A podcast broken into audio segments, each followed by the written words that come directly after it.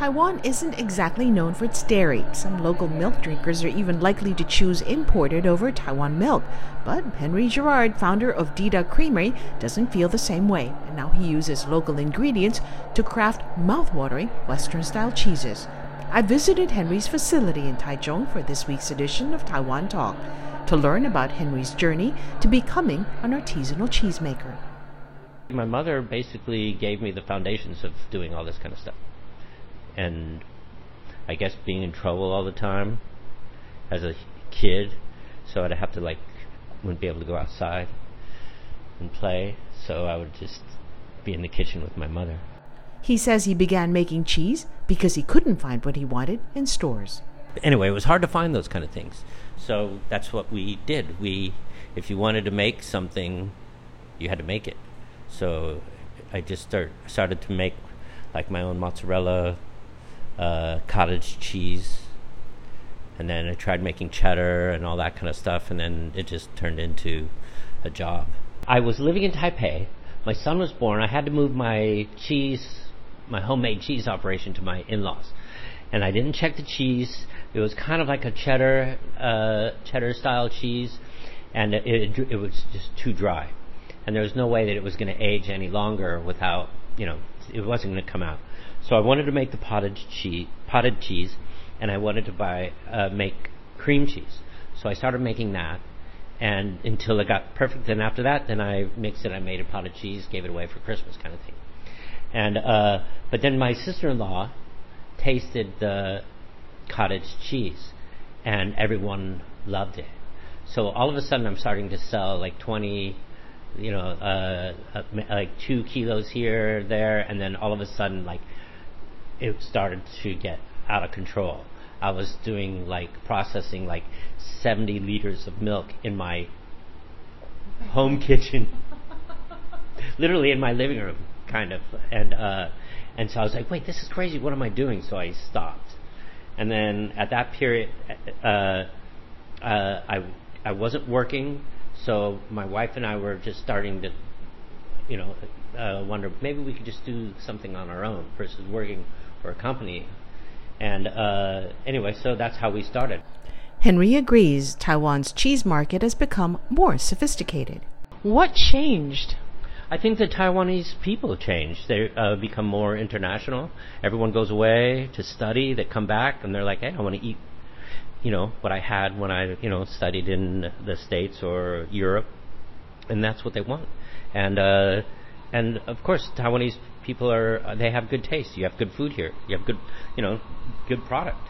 And uh, I think uh, they just realize why do I need to eat that plastic cheese when I know there's something real. The Velveetas, the Velveetas of the world. Which to me, I have no problem with. Every cheese, even that, has its place. You know, if I'm going to make a hamburger or a tuna fish sandwich, I want that cheese, you know. So what do you say to people who, who say that for some for one thing or another, Taiwan's agricultural products, its milk for instance, aren't as good as the things you get outside. But I don't agree with that assessment, but I want to hear what you think. Okay, first of all, that's yeah, I don't agree at all. Specifically with milk, and especially goat milk. The it all depends on the farmer. And I know I've heard a lot of people complain, especially because I don't drink milk. I only eat cheese.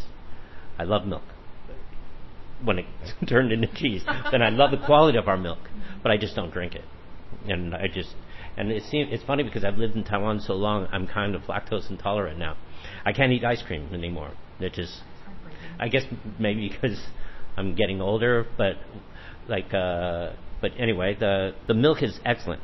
The problem with milk in Taiwan, if someone has a problem with it, is what the companies do with, you know, afterwards the dairy farmers, you have first you have to understand that milk is a highly re- regulated product. The government keeps a close eye on how they how they you know the farmers work. You have to because you know you can hurt someone. But uh, so I think the quality of milk is excellent. It's what the manufacturers do with it afterwards.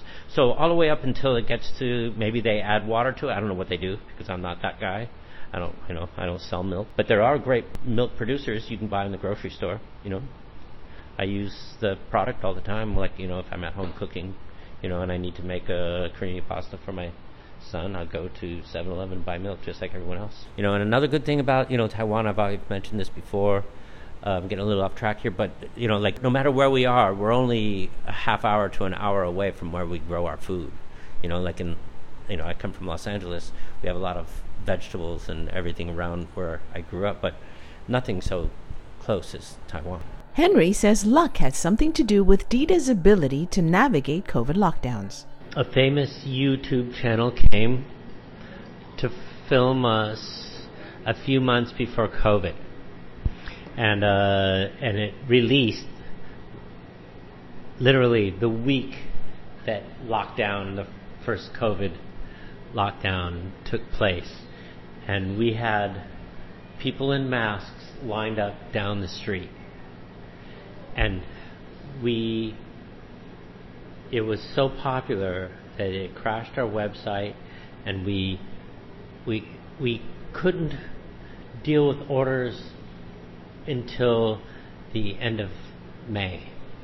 Like we were just that backed up. But thankfully, everyone was so patient and just like, all right, well, wait, because we could only process so much a day. So we were doing two, 400, a little over 400 liters a day. That was all we can produce.